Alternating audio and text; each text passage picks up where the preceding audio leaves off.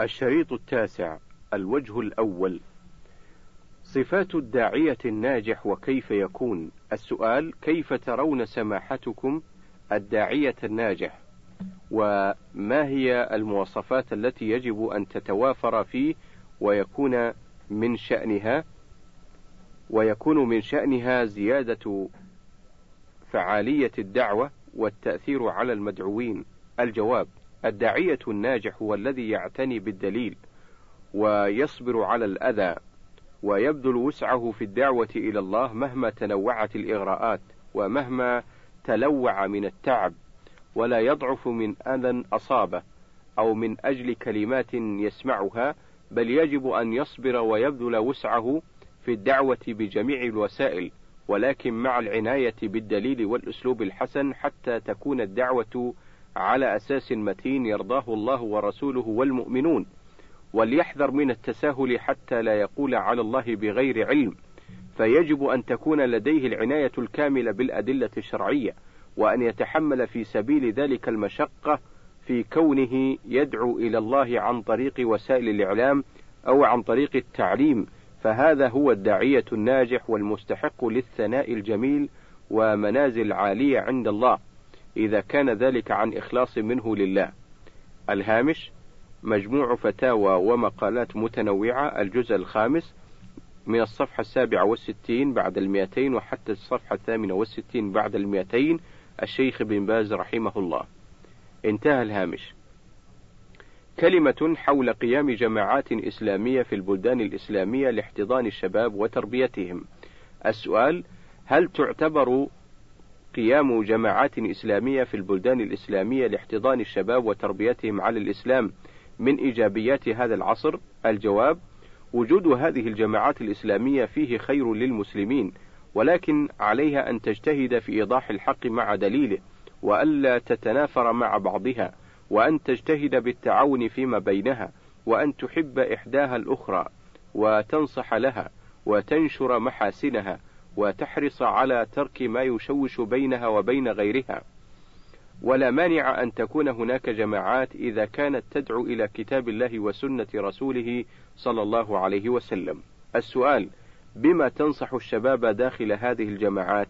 الجواب: أن يترسموا طريق الحق ويطلبوه، وأن يسألوا أهل العلم فيما أشكل عليهم، وأن يتعاونوا مع الجماعات فيما ينفع المسلمين بالأدلة الشرعية، لا بالعنف ولا بالسخرية، ولكن بالكلمة الطيبة والأسلوب الحسن، وأن يكون السلف الصالح قدوتهم والحق دليلهم، وأن يهتموا بالعقيدة الصحيحة التي سار عليها رسول الله صلى الله عليه وسلم وصحابته رضي الله عنهم. الهامش: مجلة البحوث الإسلامية، عدد رقم 32، الصفحة رقم 119، الشيخ بن باز رحمه الله. انتهى الهامش. الأولوية في الدعوة. السؤال: هل الأولوية في الدعوة الإسلامية للعمل الخيري كبناء المساجد وإغاثة المنكوبين، أم لدعوة الحكومات لتطبيق الشريعة الإسلامية ومحاربة كافة أشكال الفساد؟ الجواب: الواجب على العلماء البداءة بما بدأ به الرسل عليهم الصلاة والسلام فيما يتعلق بالمجامع الكافرة والبلدان غير الإسلامية، وذلك بالدعوة إلى توحيد الله وترك عبادة ما سواه، والإيمان به وبأسمائه وصفاته، وإثباتها له على الوجه اللائق به عز وجل، مع الإيمان برسوله صلى الله عليه وسلم ومحبته واتباعه. كما أن عليهم دعوة المسلمين في كل مكان إلى التمسك بشريعة الله والاستقامة عليها، ونصح ولاة الأمور، ومساعدة المحتاجين ومواساتهم. كما أن على العلماء أن يستمروا في الدعوة إلى الله، والحرص على الأعمال الخيرية، وزيارة ولاة الأمور، وتشجيعهم على الأعمال الحسنة، وحثهم على تحكيم الشريعة، وإلزام الشعوب بها عملا بقوله عز وجل: فلا وربك لا يؤمنون حتى يحكموك فيما شجر بينهم، ثم لا يجدوا في أنفسهم حرجا مما قضيت ويسلموا تسليما. سورة النساء، الآية 65. ولقوله عز وجل: أفحكم الجاهلية يبغون ومن أحسن من الله حكما لقوم يوقنون. سورة المائدة، الآية 50. والآيات في هذا المعنى كثيرة. الهامش مجلة البحوث الإسلامية عدد رقم 32 الصفحة رقم 119 الشيخ بن باز رحمه الله. تولي الصالحين لوسائل الإعلام. السؤال: يقوم الإنتاج الإعلامي الحالي بتوجيه هذا الجيل كيفما يريد المنتجون فيما يقدمه التلفزيون والإذاعة من تمثيليات ومسرحيات وبرامج مختلفة، إنما يعمل على تكريس قيم وأفكار ومبادئ يريدها صانعو هذه المصنفات الفنية، فإن تركنا إنتاج هذه المصنفات لغيرنا أفسدوا أبناءنا وبناتنا، وإن وجهنا أبناءنا وبناتنا لفهم ودراسة هذه الفنون من أجل صياغتها صياغة إسلامية خافوا. الجواب: إن على المسؤولين في الدول الإسلامية أن يتقوا الله في المسلمين، وأن يولوا هذه الأمور لعلماء الخير والهدى والحق، كما أن على علمائنا ألا يمتنعوا عن إيضاح الحقائق بالوسائل الإعلامية، وألا يدعوا هذه الوسائل للجهلة والمتهمين وأهل الإلحاد، بل يتولاها أهل الصلاح والإيمان والبصيرة، وأن يوجهوها على الطريقة الإسلامية حتى لا يكون فيها ما يضر المسلمين شيء شيبا أو شبانا، رجالا أو نساء، كما وأنه على العلماء أن يقدموا للناس إجابات وافية حول ما يبثه التلفاز ريثما يتولاها الصالحون، وأن على الدول الإسلامية أن تولي الصالحين حتى يبثوا الخير ويزرعوا الفضائل. نسأل الله للجميع التوفيق. الهامش: مجلة البحوث الإسلامية العدد رقم 32 الصفحة رقم 117 الشيخ بن باز رحمه الله. انتهى الهامش. حكم نقد الولاة من فوق المنبر. السؤال: هل من منهج السلف نقد الولاة من فوق المنبر؟ وما منهج السلف في نصح الولاة؟ الهامش. الجواب: ليس من منهج السلف التشهير بعيوب الولاة وذكر ذلك على المنابر، لأن ذلك يفضي إلى الفوضى وعدم السمع والطاعة في المعروف، ويفضي إلى الخوض الذي يضر ولا ينفع، ولكن طريقة المتبع عند السلف النصيحة فيما بينهم وبين السلطان، والكتابة إليه، أو الاتصال بالعلماء الذين يتصلون به حتى يوجه إلى الخير. وإنكار المنكر يكون من دون ذكر الفاعل، فينكر الزنا وينكر الخمر وينكر الربا من دون ذكر من فعله، ويكفي إنكار المعاصي والتحذير منها من غير ذكر أن فلانا يفعلها، لا حاكم ولا غير حاكم. ولما وقعت الفتنة في عهد عثمان قال بعض الناس لأسامة بن زيد رضي الله عنه: ألا تنكر على عثمان؟ قال: لا أنكر عليه عند الناس، لكن أنكر عليه بيني وبينه، ولا أفتح باب شر على الناس. ولما فتحوا الشر في زمن عثمان رضي الله عنه وأنكروا على عثمان جهرة، تمت الفتنة والقتال والفساد الذي لا يزال الناس في آثاره إلى اليوم، حتى حصلت الفتنة بين علي ومعاوية، وقتل عثمان وعلي بأسباب ذلك، وقتل جم كثير من الصحابة وغيرهم بأسباب الإنكار العلني وذكر العيوب علنا، حتى أبغض الناس ولي أمرهم وحتى قتلوه، نسأل الله العافية. الهامش: حقوق الراعي والرعية في الصفحتين 27 و28 الشيخ بن باز رحمه الله. انتهى الهامش. حكم التبليغ وأداء الأمانة. السؤال: بعض الموظفين والعاملين لا يعطون عملهم الحماسة اللازمة، فنجد بعضهم يمر عليه عام فأكثر وهو لا يأمر بخير ولا ينهى عن شر، ويتأخر عن العمل ويقول: أنا مأذون من رئيسي فلا علي شيء، فمن كانت هذه حاله فهل عليه شيء في دينه ما دام على هذا الحال؟ أفتونا جزاكم الله خيرا. الجواب: أولا، المشروع لكل مسلم ومسلمة التبليغ عن الله سبحانه وتعالى لما سمع من الخير كما دل على ذلك قول الرسول صلى الله عليه وسلم: نضر الله امرأ سمع مقالتي فوعاها ثم أداها كما سمعها. الهامش: رواه الترمذي في العلم رقم 2657 وابن ماجه في المقدمة رقم 232. انتهى الهامش. وقال عليه الصلاة والسلام: بلغوا عني ولو آية. الهامش: رواه البخاري في أحاديث الأنبياء رقم 3461. انتهى الهامش. وكان إذا خطب الناس وذكرهم يقول: فليبلغ الشاهد الغائب فرب مبلغ أوعى من سامع. الهامش: رواه البخاري في العلم رقم 67 ومسلم في القسامة رقم 1679. انتهى الهامش. فأنا أوصيكم جميعا أن تبلغوا ما سمعتم من الخير عن بصيرة وتثبت، فكل من سمع علما وحفظه يبلغ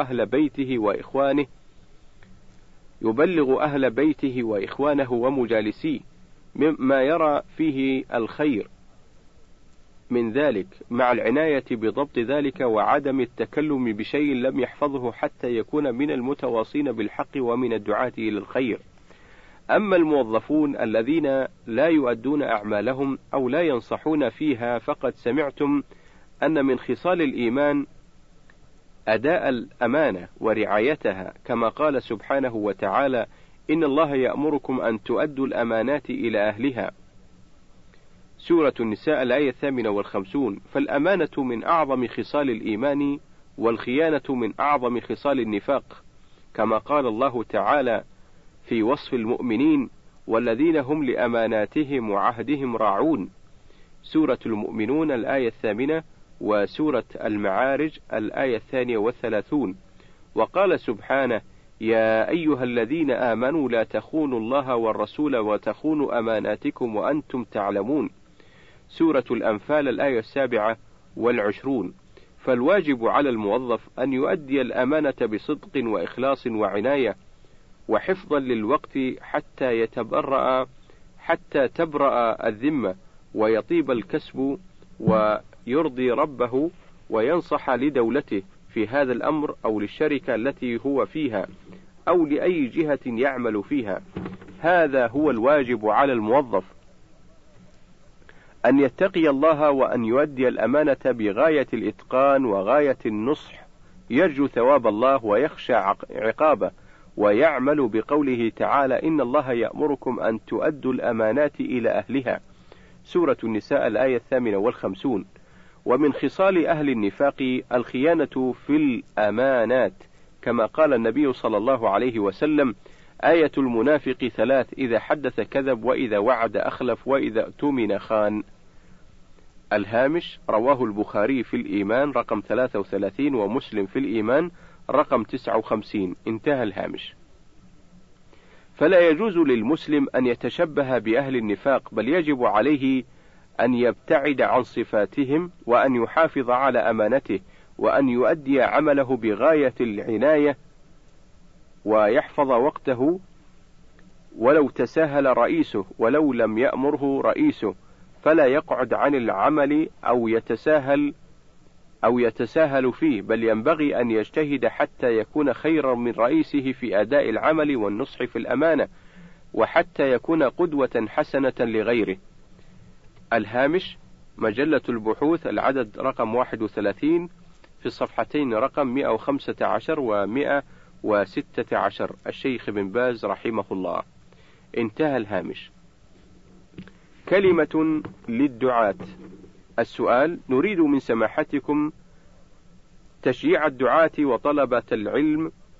وطلبة العلم على إقامة الدروس والمحاضرات في كافة أنحاء البلاد، حيث لوحظ الجفاء في بعض المناطق وقلة الدعاة وتكاسل طلبة العلم وإحجامهم عن الدروس والمحاضرات، مما يسبب انتشار الجهل وعدم العلم بالسنة وانتشار الشركيات والبدع، حفظكم الله. الجواب: لا شك أن الواجب على العلماء أينما كانوا أن ينشروا الحق وينشروا السنة ويعلموا الناس وألا يتقاعسوا عن ذلك، بل يجب على أهل العلم أن ينشروا الحق بالدروس في المساجد التي حولهم، وإن كانوا غير أئمة وإن كانوا غير أئمة فيها، وفي خطب الجمعة من أئمة الجوامع، يجب على كل واحد أن يعتني بخطبة الجمعة ويتحرى حاجة الناس، وهكذا المحاضرات والندوات يجب على القائمين بها أن يتحروا حاجة الناس ويبينوا لهم ما قد يخفى عليهم من أمور دينهم وما يلزم نحو إخوانهم من الجيران وغيرهم من الأمر بالمعروف والنهي عن المنكر والدعوة إلى الله وتعليم الجاهل بالرفق والحكمة. ومتى سكت العلماء ولم ينصحوا ولم يرشدوا الناس تكلم الجهال فضلوا وأضلوا. وقد جاء في الحديث الصحيح عن النبي صلى الله عليه وسلم أنه قال: إن الله لا يقبض العلم انتزاعا ينتزعه من صدور الرجال ولكن بقبض العلم، ولكن يقبض العلم بموت العلماء، حتى إذا لم يبق عالم اتخذ الناس رؤوسا جهالا فسئلوا فأفتوا بغير علم فضلوا وأضلوا. الهامش: رواه الإمام البخاري في صحيحه في العلم رقم 100. انتهى الهامش. فنسأل الله السلامة من كل سوء لنا ولإخواننا المسلمين. وبما ذكرنا يعلم أن الواجب على أهل العلم أينما كانوا في القرى والمدن وفي القبائل وفي هذه البلاد وفي كل مكان أن يعلموا الناس وأن يرشدوهم بما قال الله عز وجل ورسوله صلى الله عليه وسلم، وما أشكل عليهم في ذلك وجب عليهم أن يراجعوا الكتاب والسنة ويراجعوا كلام أهل العلم. فالعالم يتعلم، بل فالعالم يتعلم إلى أن يموت، ويتعلم ليعلم ما أشكل عليه، ويتعلم ليعلم ما أشكل عليه، ويراجع كلام أهل العلم بالأدلة حتى يفتي الناس ويعلمهم على بصيرة، وحتى يدعو إلى الله على بصيرة. فالإنسان في حاجة إلى العلم إلى أن يموت، ولو كان من الصحابة رضي الله عنهم، فكل إنسان محتاج إلى طلب العلم والتفقه في الدين ليعلم ويتعلم، ليعلم ويتعلم، فيراجع القرآن الكريم ويتدبره، ويراجع الأحاديث الصحيحة وشروحها، ويراجع الأحاديث الصحيحة وشروحها، ويراجع كلام أهل العلم حتى يستفيد ويتضح له ما أشكل عليه، ويعلم الناس مما علمه الله، سواء كان في بيته أو في المدرسة أو في المعهد أو في الجامعة أو في المساجد التي حوله أو في السيارة أو في الطائرة أو في أي مكان أو في المقبرة إذا حضر عند الدفن ولم ينقض القبر بأن جلسوا ينتظرون، أو في المقبرة إذا حضرت عند الدفن ولم ينقض القبر بأن جلسوا ينتظرون، يذكرهم بالله كما كان صلى الله عليه وسلم يفعل. والمقصود أن العالم ينتهز الفرصة في كل مكان مناسب واجتماع مناسب، لا يضيع الفرصة بل ينتهزها ليذكر ويعلم بالكلام الطيب والأسلوب الحسن والتثبت والحذر من القول على الله بغير علم، والله ولي التوفيق. الهامش: مجلة البحوث عدد رقم 36، الصفحة رقم 27 بعد 100، والصفحة رقم 28 بعد 100. الشيخ بن باز يرحمه الله. انتهى الهامش. حكم توزيع الأشرطة للدعوة. السؤال: أنا أحب الدعوة إلى الله ومتحمس لها، ولكن ليس عندي أسلوب حسن، فهل يكفي في ذلك اختياري لشريط لأحد العلماء والدعاة وأهديه لأقاربي والمسلمين عامة؟ الجواب: نعم، الشريط إذا كان من عالم معروف بحسن العقيدة وسعة العلم، إذا أهديته إلى إخوانك فقد أحسنت، ولك مثل أجره، لقول النبي صلى الله عليه وسلم: من دل على خير فله مثل أجر فاعله. الهامش: رواه الإمام مسلم في صحيحه في الإمارة رقم 1893. انتهى الهامش. أما أنت فلا مانع من أن تتكلم بما تعلم من الحق بالأسلوب الحسن، مثل حث الناس على الصلاة في الجماعة وأداء الزكاة وتحذيرهم من الغيبة والنميمة وعقوق الوالدين وقطيعة الرحم وما حرم الله من الفواحش، لأن هذه الأمور وأمثالها معلومة للمسلمين من العلماء وغيرهم. الهامش مجلة البحوث عدد رقم 36 في الصفحتين 26 بعد 100 و27 بعد 100 الشيخ بن باز رحمه الله. انتهى الهامش. حاجة الناس إلى الدعوة. السؤال: هل تعتقدون سماحتكم أن تقبل المجتمع للدعوة الآن أفضل من السابق، بمعنى أنه لا يوجد اليوم ما يسمى حائط الاصطدام بين الدعوة والمجتمع؟ الجواب: الناس اليوم في أشد الحاجة للدعوة، وعندهم قبول لها بسبب كثرة الدعاة إلى الباطل، وبسبب انهيار المذهب الشيوعي، وبسبب هذه الصحوة العظيمة بين المسلمين. فالناس الآن في إقبال على الدخول في الإسلام والتفقه في الإسلام حسب ما بلغنا في سائر الأقطار.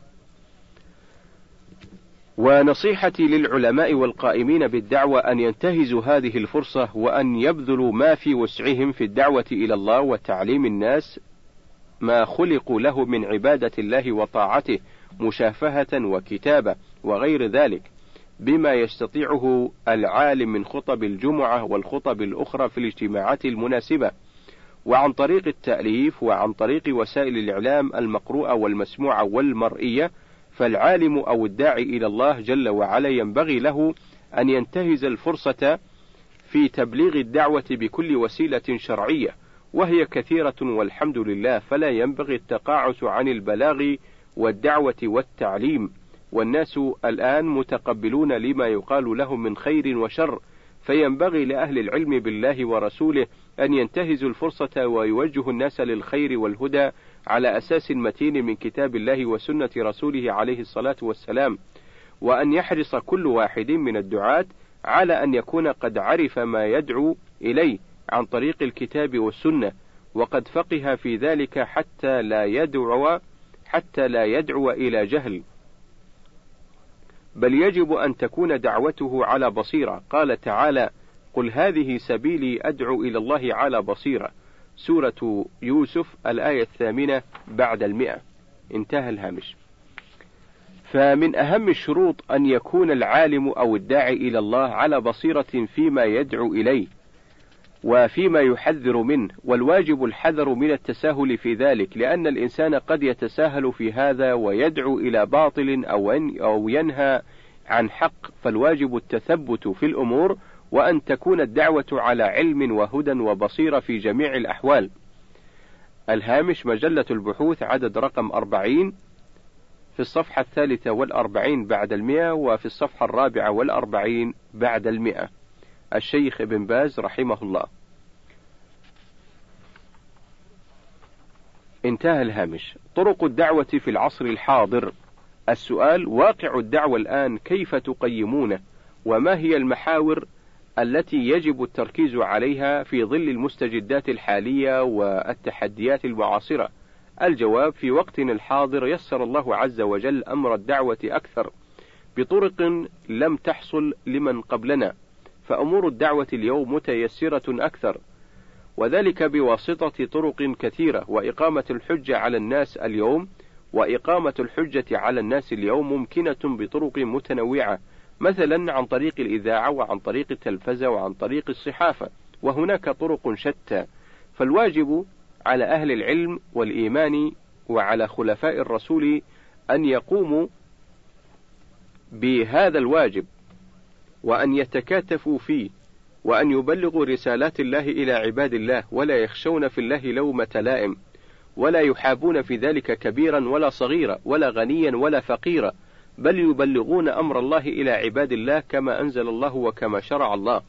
وقد يكون ذلك فرض عين إذا كنت في مكان ليس فيه من يؤدي ذلك سواك، كالأمر بالمعروف والنهي عن المنكر، فإنه يكون فرض عين ويكون فرض كفاية.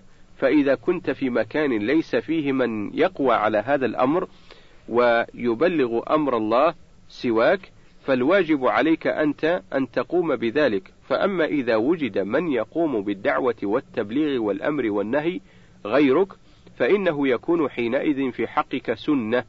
إذا بادرت إليه وحرصت عليه كنت بذلك منافسا في الخيرات وسابقا إلى الطاعات، ومما احتج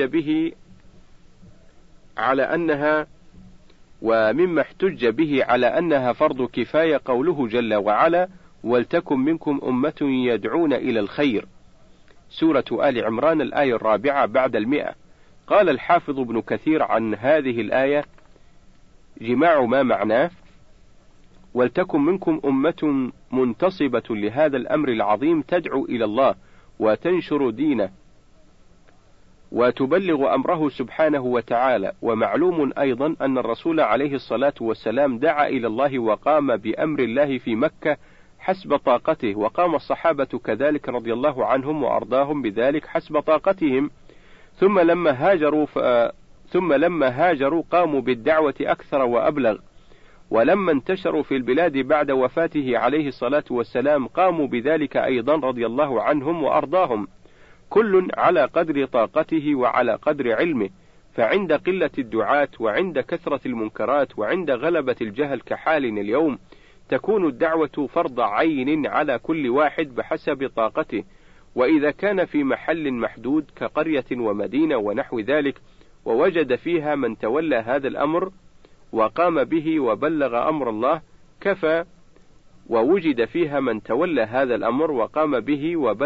الله كفى، وصار التبليغ في حق غيره سنة، لأنه قد أقيمت الحجة على يد غيره ونفذ أمر الله على من سواه. ولكن بالنسبة إلى بقية أرض الله وإلى بقية الناس يجب على العلماء حسب طاقتهم وعلى ولاة الأمر حسب طاقتهم أن يبلغوا أمر الله بكل ما يستطيعون، وهذا فرض عين عليهم على حسب الطاقة والقدرة. وبهذا يعلم أن كونها فرض عين وكونها فرض كفاية أمر نسبي يختلف، فقد تكون الدعوة فرض عين بالنسبة إلى أقوام وإلى أشخاص، وسنة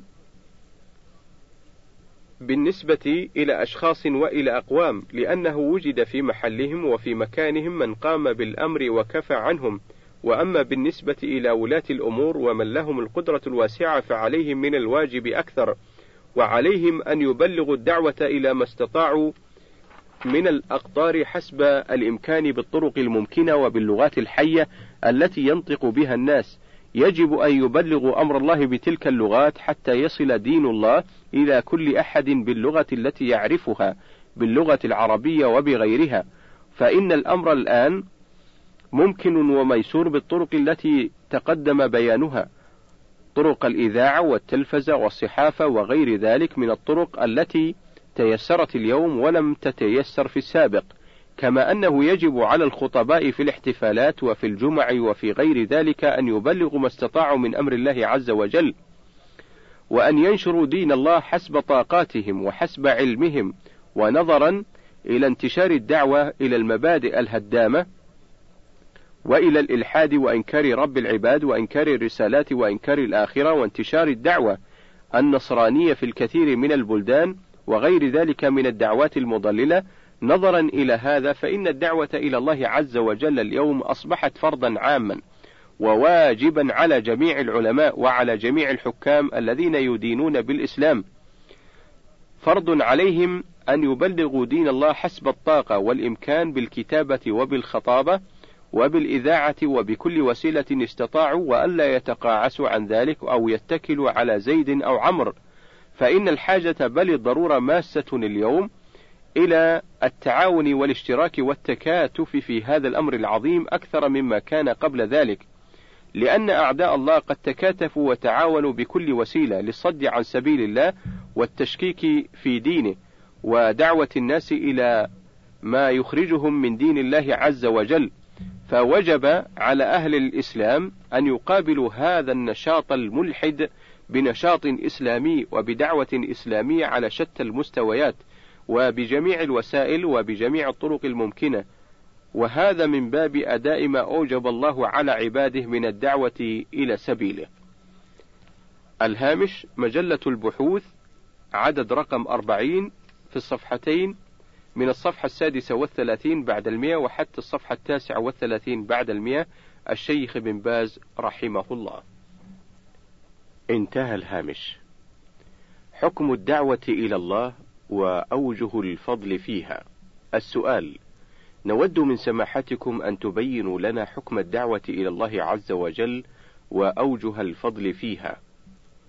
الجواب: أما حكمها فقد دلت الأدلة من الكتاب والسنة على وجوب الدعوة إلى الله عز وجل وأنها من الفرائض، والأدلة في ذلك كثيرة، منها قوله سبحانه: ولتكن منكم أمة يدعون إلى الخير ويأمرون بالمعروف وينهون عن المنكر وأولئك هم المفلحون، سورة آل عمران الآية 4 بعد 100.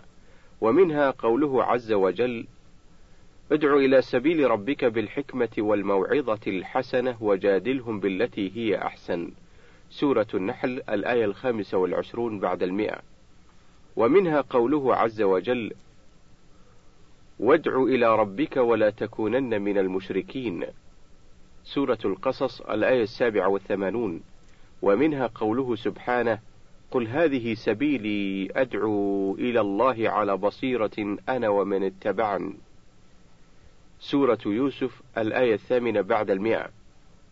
فيبين سبحانه أن اتباع الرسول صلى الله عليه وسلم أتباع الرسول صلى الله عليه وسلم هم الدعاة إلى الله، وهم أهل البصائر، والواجب كما هو معلوم هو اتباعه والسير على منهاجه عليه الصلاة والسلام، كما قال تعالى: لقد كان لكم في رسول الله أسوة حسنة لمن كان يرجو الله واليوم الآخر وذكر الله كثيرا، سورة الأحزاب الآية 21.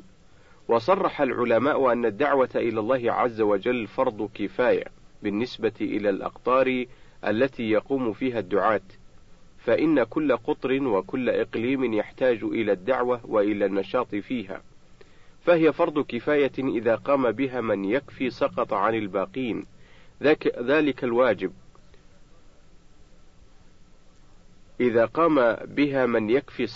الباقين ذلك الواجب، وصارت الدعوة في حق الباقين سنة مؤكدة وعملا صالحا جليلا. وإذا لم يقم أهل الإقليم أو أهل القطر المعين بالدعوة على التمام صار الإثم عاما، وصار الواجب على الجميع وعلى كل إنسان أن يقوم بالدعوة حسب طاقته وإمكاناته. أما بالنظر إلى عموم البلاد فالواجب أن يوجد طائفة منتصبة تقوم بالدعوة إلى الله جل وعلا في أرجاء المعمورة، تبلغ رسالات وتبين أمر الله عز وجل بالطرق الممكنة، فإن الرسول صلى الله عليه وسلم قد بعث الدعاة وأرسل الكتب إلى الناس وإلى الملوك والرؤساء ودعاهم إلى الله عز وجل.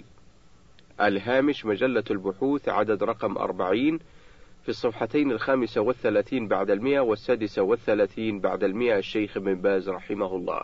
انتهى الهامش. أوليات الدعوة وأصولها لا تتغير. السؤال: أوليات الدعوة الإسلامية هل تتغير من عصر إلى عصر ومن مجتمع إلى آخر؟ وهل ما بدأ به رسول الله صلى الله عليه وسلم من دعوة إلى العقيدة يطالب بها الدعاة في كل عصر أو يطالب به الدعاة في كل عصر؟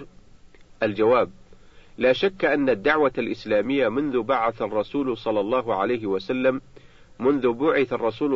عليه وسلم وإلى أن تقوم الساعة أولياتها وأصولها واحدة لا تتغير بتغير الزمان، لكن قد تكون بعض الأصول محققة عند قوم وليس فيها ما ينقضها أو ينقصها، فيعمل الداعية إلى النظر في أمور أخرى يكون فيها من يدعوهم مقصرين، لكن باعتبار الأصول في الدعوة إلى الإسلام لا تتغير أبدا، فقول الرسول صلى الله عليه وسلم لمعاذ بن جبل حين بعثه إلى أهل اليمن: فليكن أول ما تدعوهم إليه شهادة أن لا إله إلا الله وأن محمدا رسول الله، فإنهم أجابوك لذلك فأعلمهم أن الله افترض عليهم 5 صلوات في كل يوم وليلة، أن الله افترض عليهم صدقة تؤخذ من أغنيائهم وترد على فقرائهم. الهامش: رواه البخاري في الزكاة رقم 1458 ومسلم في الإيمان رقم 19. انتهى الهامش. هذه هي أصول الدعوة التي يجب أن نرتبها هكذا إذا كنا ندعو قوما كافرين، لكن إذا كنا ندعو قوما مسلمين قد عرفوا الأصل الأول وهو التوحيد ولم ينقصوه أو ينقضوه دعوناهم إلى ما بعده كما هو بين من هذا الحديث. الهامش: كتاب الدعوة رقم 5 ابن عثيمين، الجزء الثاني، في الصفحتين 154 و 155. انتهى الهامش. بماذا يبدأ من أراد الدعوة؟ السؤال: إذا أراد إنسان أن يدعو إنسانا آخر كيف يبدأ معه وبماذا يكلمه؟ الجواب: كأن السائل يريد أن يدعوه إلى الله، والدعوة إلى الله لابد أن تكون بالحكمة والموعظة الحسنة ولين الجانب وعدم التعنيف واللوم والتوبيخ، ويبدأ بالأهم فالأهم، كما كان النبي صلى الله عليه وسلم إذا بعث رسله إلى الآفاق أمرهم أن يبدأوا بالأهم فالأهم، وقد قال لمعاذ حين بعثه إلى اليمن: ليكن أول ما تدعوهم إليه شهادة أن لا إله إلا الله وأن محمد رسول الله، فإنهم أجابوك لذلك فأعلمهم أن الله افترض عليهم 5 صلوات في كل يوم وليلة، فإن أجابوك لذلك فأعلمهم أن الله افترض عليهم صدقة تؤخذ من أغنيائهم فترد على فقرائهم. الهامش: رواه البخاري في الزكاة رقم 1458 ومسلم في الإيمان رقم 19. انتهى الهامش. فيبدأ بالأهم فالأهم، ويتحين الفرصة والوقت المناسب لدعوته والمكان المناسب لدعوتهم، فقد يكون من المناسب أن يدعوه إلى بيته ويتكلم معه، وقد يكون من المناسب أن يذهب هو إلى بيت الرجل ليدعوه، ثم يكون من المناسب أن يدعوه في وقت دون وقت. فعلى كل حال المسلم العاقل البصير يعرف كيف يتصرف في دعوة الناس إلى الحق.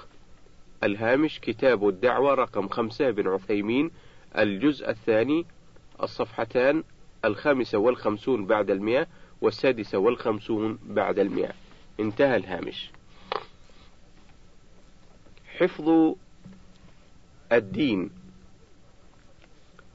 السؤال: يثير البعض قضية أن الله عز وجل قد تكفل بحفظ هذا الدين، ومن ثم فإن العمل الذي يؤديه الدعاة في سبيل خدمة الإسلام عبث لا داعي له، فكيف الرد على هؤلاء؟